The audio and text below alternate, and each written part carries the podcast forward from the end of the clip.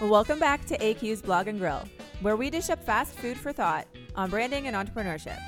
Before we get started, don't forget to subscribe wherever you're listening, and after the show, leave us a comment with your thoughts on today's episode. Now, here's your host, Alan Corey. Hey, everybody, and welcome to AQ's Blog and Grill. We're really happy and thrilled today to have Lauren Lake with us. Now, Lauren is the co founder and chief operating officer of Bridgit. Now, you may not know what Bridgit is at this very moment, but I do, and Lauren does, and she's going to tell me, and you're going to listen in, and we're all going to learn a, a, a, fabulous new uh, a new story because this is a great story. Lauren, good morning. Good morning. Thanks for having me. How are you? I'm good. How are you? Great, thank you. So, the Bridgit story is can you tell us a little bit about what Bridgit is? What is it that you guys are doing? Yes, so Bridget is a construction software company. We started uh, back in 2014. We launched our first product, and really we're building software solutions for the construction industry um, to tackle a variety of different things. Um, we have two products in the market right now, and we'll get into more about what each of those does. Right. But I think the biggest thing is just bringing technology to an industry that is known to be more old school, definitely more traditional. A lot of what the industry has been relying on up until the past few years has been very pen and paper based, um, very manual. And so it's been exciting to see the differences that even very simple technology can make. Wow. And so it's you and a co-founder, uh, Mallory Brody. Yes. And how did you guys meet? Because this is kind of a neat uh, story as well.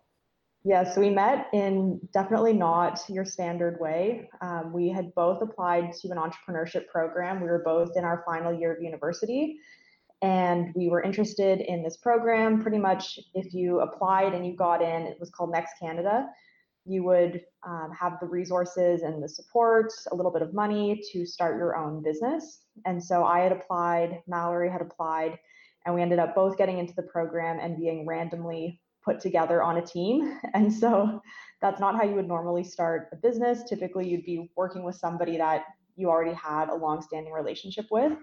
And so the chances of that actually working out for us, I wouldn't say um, were very high, but somehow it just worked for us and we really hit it off right away. And we found so many common threads between what each of us wanted to do. We were both really interested in starting a company that we could continue on with after the program. And we both had family in the construction industry. So there's a bunch of things that were similarities between us. And yeah, just the partnership just really worked right from day one. Right. And now, Mallory was coming from a business school, and you were coming from an engineering school. Mm-hmm. Hmm. How, did, how did you find that chemistry has worked? Um, so I think for me, it was so exciting to work with somebody who was coming from a business background because that was something that I really felt I lacked um, because I was studying civil engineering. I didn't have any formal um, business training, and that was something even though I was always interested in entrepreneurship, I always felt like that was something that was going to hold me back. And then I think from Mallory's perspective, she was excited to work with somebody again that had a different background than herself, um, compared to working with others in the business school where everyone's coming from the same kind of the same background, I guess. Mm-hmm. Um, and because I was studying civil engineering, I had been doing um, co op terms and working on construction sites for those co op terms. And so I had a little bit of that on-site experience that I think helped us um, just in the early days figure out kind of where we wanted to start. Right. Um, and then it was really the two of us at that point um, going out and actually visiting those construction sites and trying to figure out um, further from there what we wanted to focus on.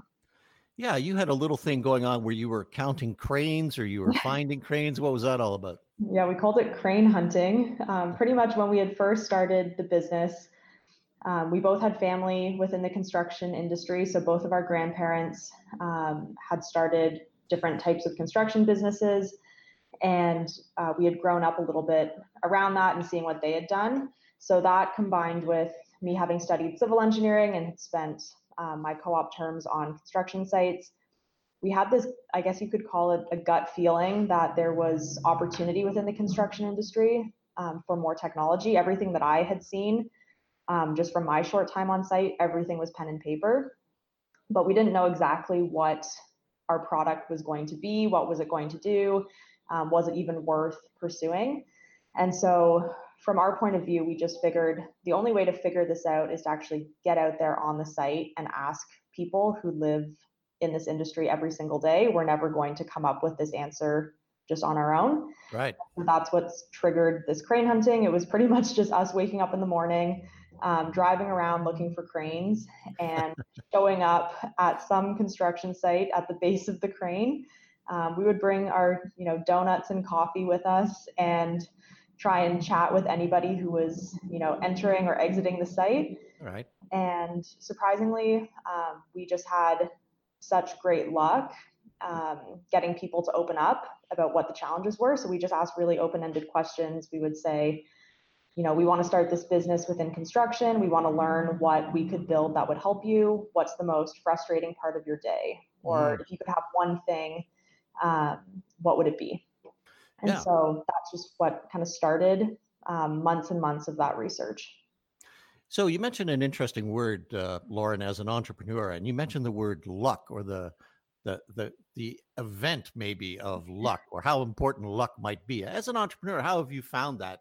Is it true or is it were you was this all science because you were a civil engineer? Um, there's definitely an element of luck to anything. Um, my grandfather actually always says, "The harder you work, the luckier you get," yeah. um, and I think that was true. We had definitely many lucky moments, but I think that was because we just were out there so often. Right. Um, so we had lots of really great conversations, for example, on construction sites doing this crane hunting. Um, but we also did 500 of those interviews. So of course we were bound to have a couple lucky ones out of 500. Right. Yeah. Um, so I think it was, yeah, we were just pounding the pavement.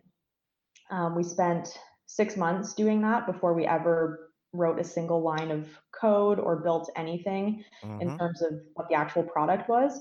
So I think we, yeah, we definitely spent a lot of time up front trying to understand the industry, understand the problems, and understand what we were going to build before just starting to build something. Right. So you actually did find a need, and um, you you solved a problem, and that's kind of a key for a startup.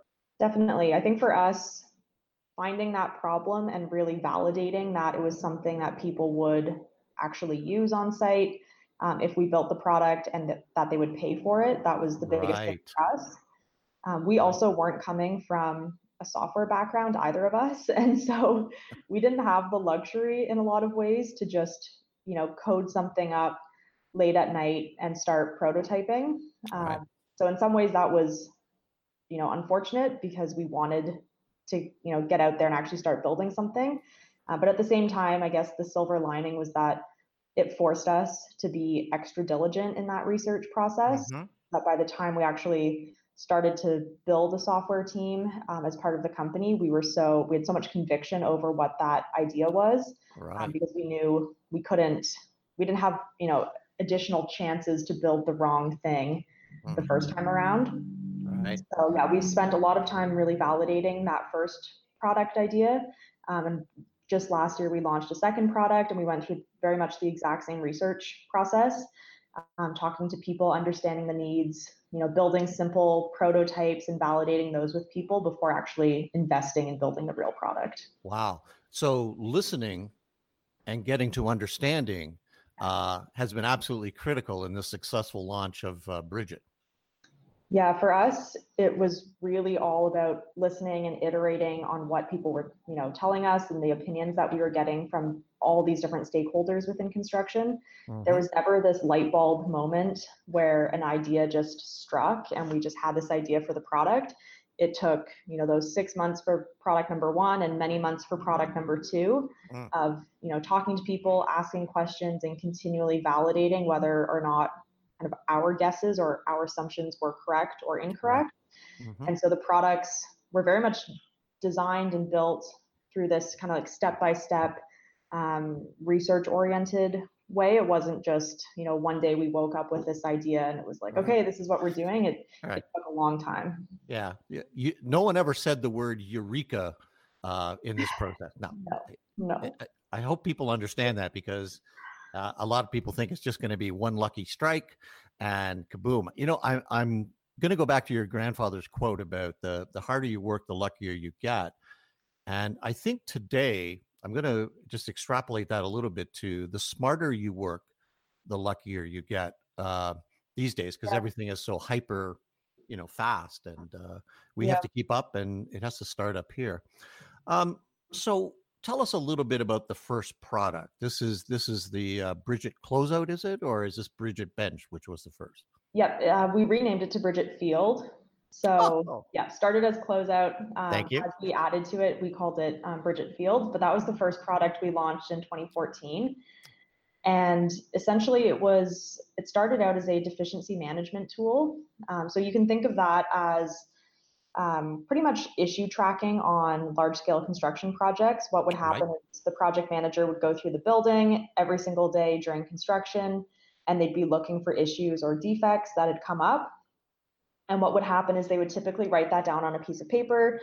They would um, figure out, you know, who needs to fix this. Is it the plumber? Is it the electrician? Is it, you know, the drywall crew? So they would go through the building. They would list all of these different issues. They would go back to their computer at some point, type that into an Excel spreadsheet, add photos possibly, and then compile this entire list, send it out to all of those different subcontractors, all those different trades um, groups, and then you know follow each of those items through to completion making sure that everything is done and fixed accordingly. And so it's a very manual process and on big projects they would be managing 20,000 or more of these issues all you know individually um, tracking them through emails or phone calls so you can imagine how difficult that becomes on these big projects something like a big hospital or a condo building um, where you have thousands and thousands of these issues across many many teams and so our first product, the field product, was just a simple app. The project manager could walk onto the construction site. They could take pictures of any of these issues that they came across and just fill out all the information they needed right there, assign it to the plumber, assign it to the drywaller, and then it would automatically notify those people and follow all of those items through to completion. So it's a really simple product, um, but that was something that people you know, adopted very quickly. Um, they were able to use it between the general contractor, all of their subcontractors, their architects, and so on. So everybody was on the same um, kind of cloud-based platform. That was the field product. Um, as time went on, we did continue to add to that. So we added more of a homeowner warranty section for people that were buying new condos um, because they would go through a similar process. Um, we added more around checklists um, because that was something that people did kind of right before that deficiency walkthrough. So we did continue to expand on it. Um, and we grew that product over, um, I guess, the past five plus years to be over 150 customers um, across Canada and the US. So it was a really successful product. We're still selling that product today, and that's typically sold um, more at the site level. So we're selling that directly to each individual construction project and uh, it would be something that they would use throughout the construction phase. Okay, and it's it's very mobile. If I'm the uh, the general contractor or I'm the inspector coming through the building, now is this called a punch list? Am I doing a punch list when I yeah, do these deficiencies? list or punch list? Yep, same thing. Okay, so I can do this now on my tablet or my smartphone. Yeah, oh, exactly. Oh, come on, that's got to be you know that's like going into the 22nd century for some of the guys on in the construction business. Yeah. yeah. Wonderful. And so tell take us on now to the the next product that uh, you guys have introduced. So the second product we just launched in 2019, so it's still a new product for us, and it's called Bridgit Bench.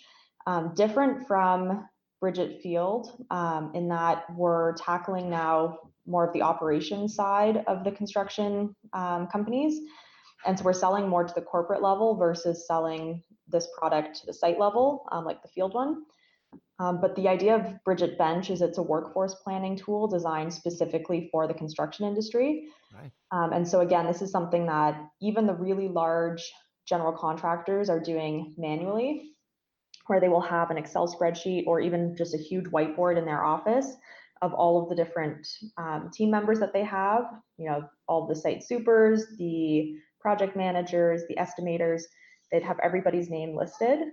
And then they would have the list of all of their projects, when those projects are starting and ending, and who's like what type of um, people they need on each of those jobs and they would meet once a week, once every two weeks as an operations team and try and manually match up who's going to which project when. And so it's a very complex um, system because there's lots of moving parts. Projects are always getting delayed, schedules are changing. And so they're trying to shuffle people around and make sure mm. that they're utilizing their team um, to the best of their ability. Um, and so the Bridgit Bench product is a web based tool. Um, typically, you would use it on your computer um, where you can actually see your people and your projects and it helps you match up who's going where and make that workforce plan. Wow. So I think one of the things, and it's mentioned on your on your website, which is great by the way, um, how your perspective, your point of view for the success of Bridgit has to be global. So right now we're selling Bridgit Bench um, just within Canada and the U.S. At some point, we would like to open that up um, we think we'll start initially by tackling the UK market, possibly mm-hmm. Australia, um, other English speaking um, areas. But right now, there's so much opportunity in front of us um, just within the American and Canadian markets. Mm-hmm. So at this point, that's really our focus. But yes. we're designing the product to be able um, to expand more in the future. Yeah, and that and that's got a lot of foresight to it because uh, this business of of what you're helping people solve problems for is not just a North American uh, situation. No. So, yeah. No. And um, yeah, it's exciting because we're the first company to be building workforce planning um, designed for construction, which is mm-hmm. surprising um, because it, you'd think that that would exist already, but there's so many solutions like this within the construction industry that just haven't existed um, up until now. So there still is a lot of low hanging fruit out there in terms of you know simple ideas simple products that can make a huge difference and just aren't available on the market yet right. excellent so how are you finding uh, it with bridgit to get ready for the next stages uh, you've been out there there's been some fundraising you've got some capital uh, do you enjoy that process um, we do enjoy like each of the stages. I'd say that's always a challenging aspect of any business. Mm-hmm. Um, but I think for us, we've always been really focused on building our revenue, making sure that our um, numbers are always really strong, and so we can right. tell a good story um, about why Bridgit makes sense as an investment.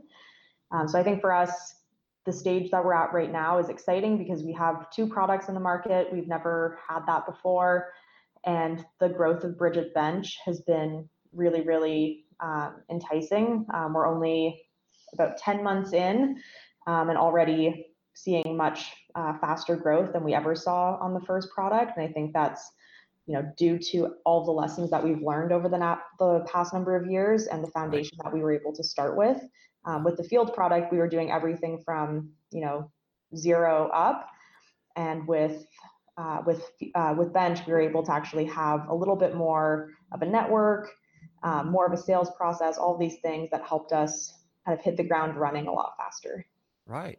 So when I first met you guys, uh, it was around five years ago, and I think you were at that time in a program at Communitech, uh, an incubator. How how important has the accelerator centers, incubators, um, things been to the development of um, Bridgit? I think they've been really important. Um, we've been part of lots of different programs. We were part of the Creative Destruction Lab at U of yes. T. We were part of Next Canada. We were part of um, Communitech's Rev program and a bunch of others. And each of them offers, I think, something a little bit different. And we got something out of each of those programs that we were in. Um, we're still close with many of the other companies that were part of the cohorts with us. And I think for um, for those companies, it's great to share um, kind of the common challenges um, with each other and kind of have more of that support system. Right. Um, Communitech has been super supportive of us ever since um, we started uh, here in KW. So yeah, we owe them a lot for all of their support. Um, but I think yeah, each of the programs offered a bit of a different focus. In the early days, it's so hard to know what to be focusing on. There's just so many right. different things that you feel like you need to do and you really do have to prioritize your time and focus in on the things that truly matter and so for us those programs i think were helpful because they gave us access to people who had you know built companies before or who had um, more experience than us. Mm-hmm. And we were able to kind of work with them a little bit more to understand okay, here's the top three priorities for the next month. And then we were always able to execute on those, but making sure we were, I guess, at least had a sounding board to make sure we were working on the right things. We weren't wasting our time um, on more like busy work. Right. So you would you would be uh, recommending to younger entrepreneurs or, or new stage entrepreneurs um, to get involved somehow with uh, a program that would offer you that or offer them that sounding board and and kind of that expertise. Is that a good thing?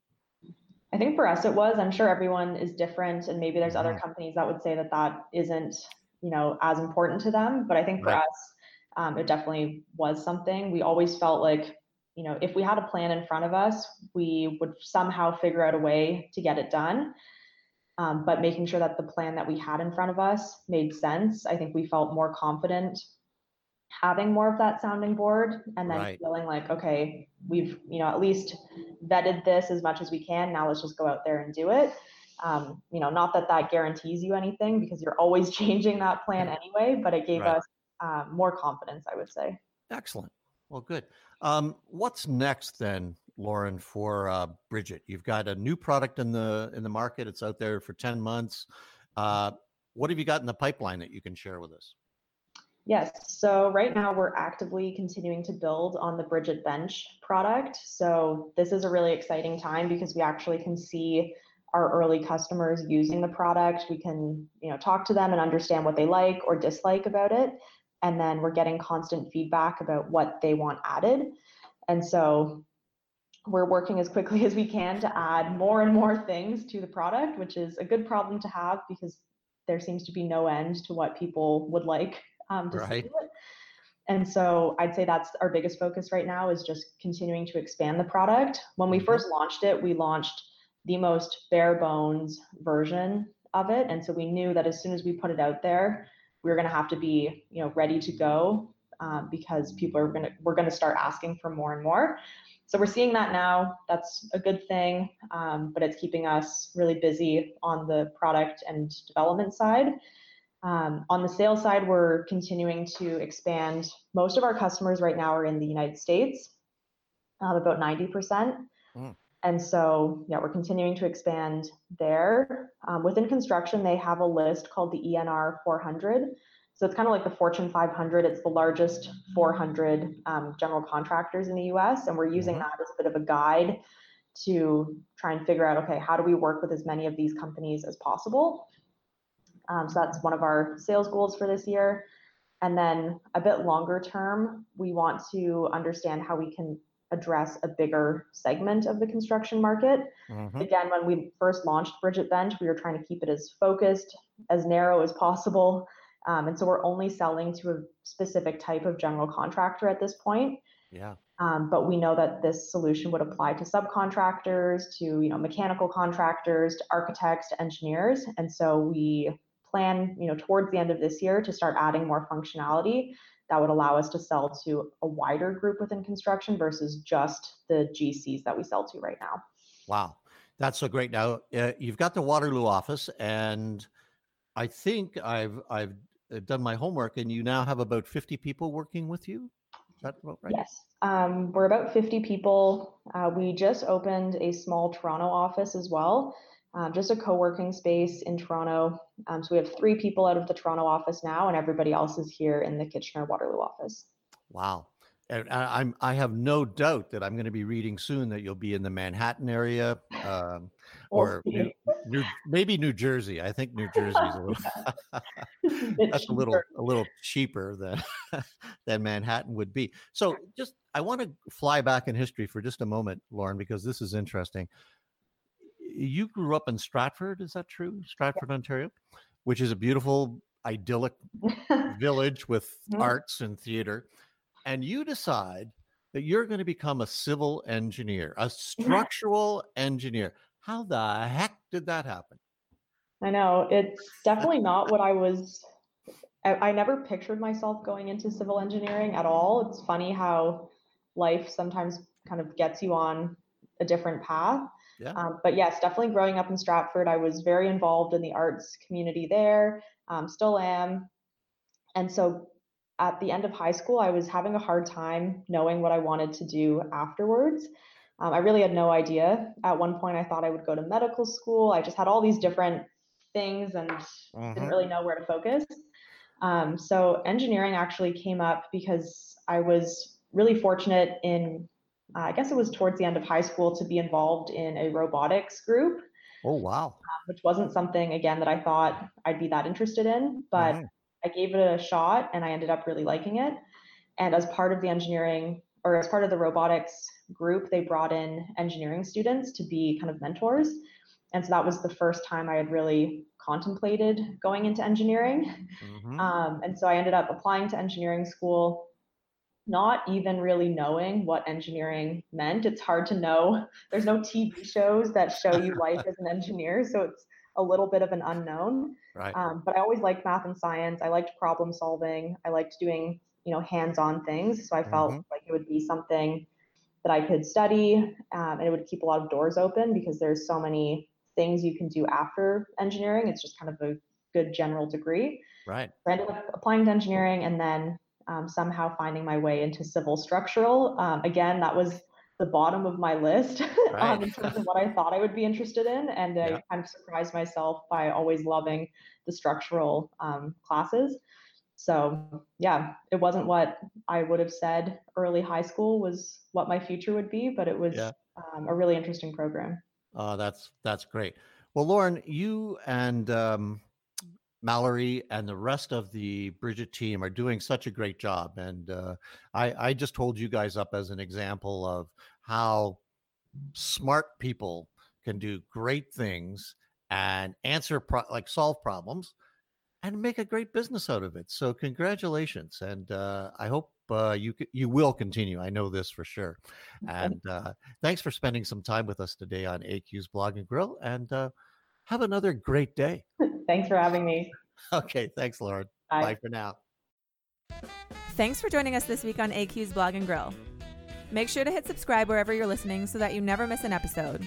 And while you're at it, let us know what you think of the show and who you'd love us to grill next. Thanks again for tuning in, and we'll see you next Monday with a brand new episode of AQ's Blog and Grill.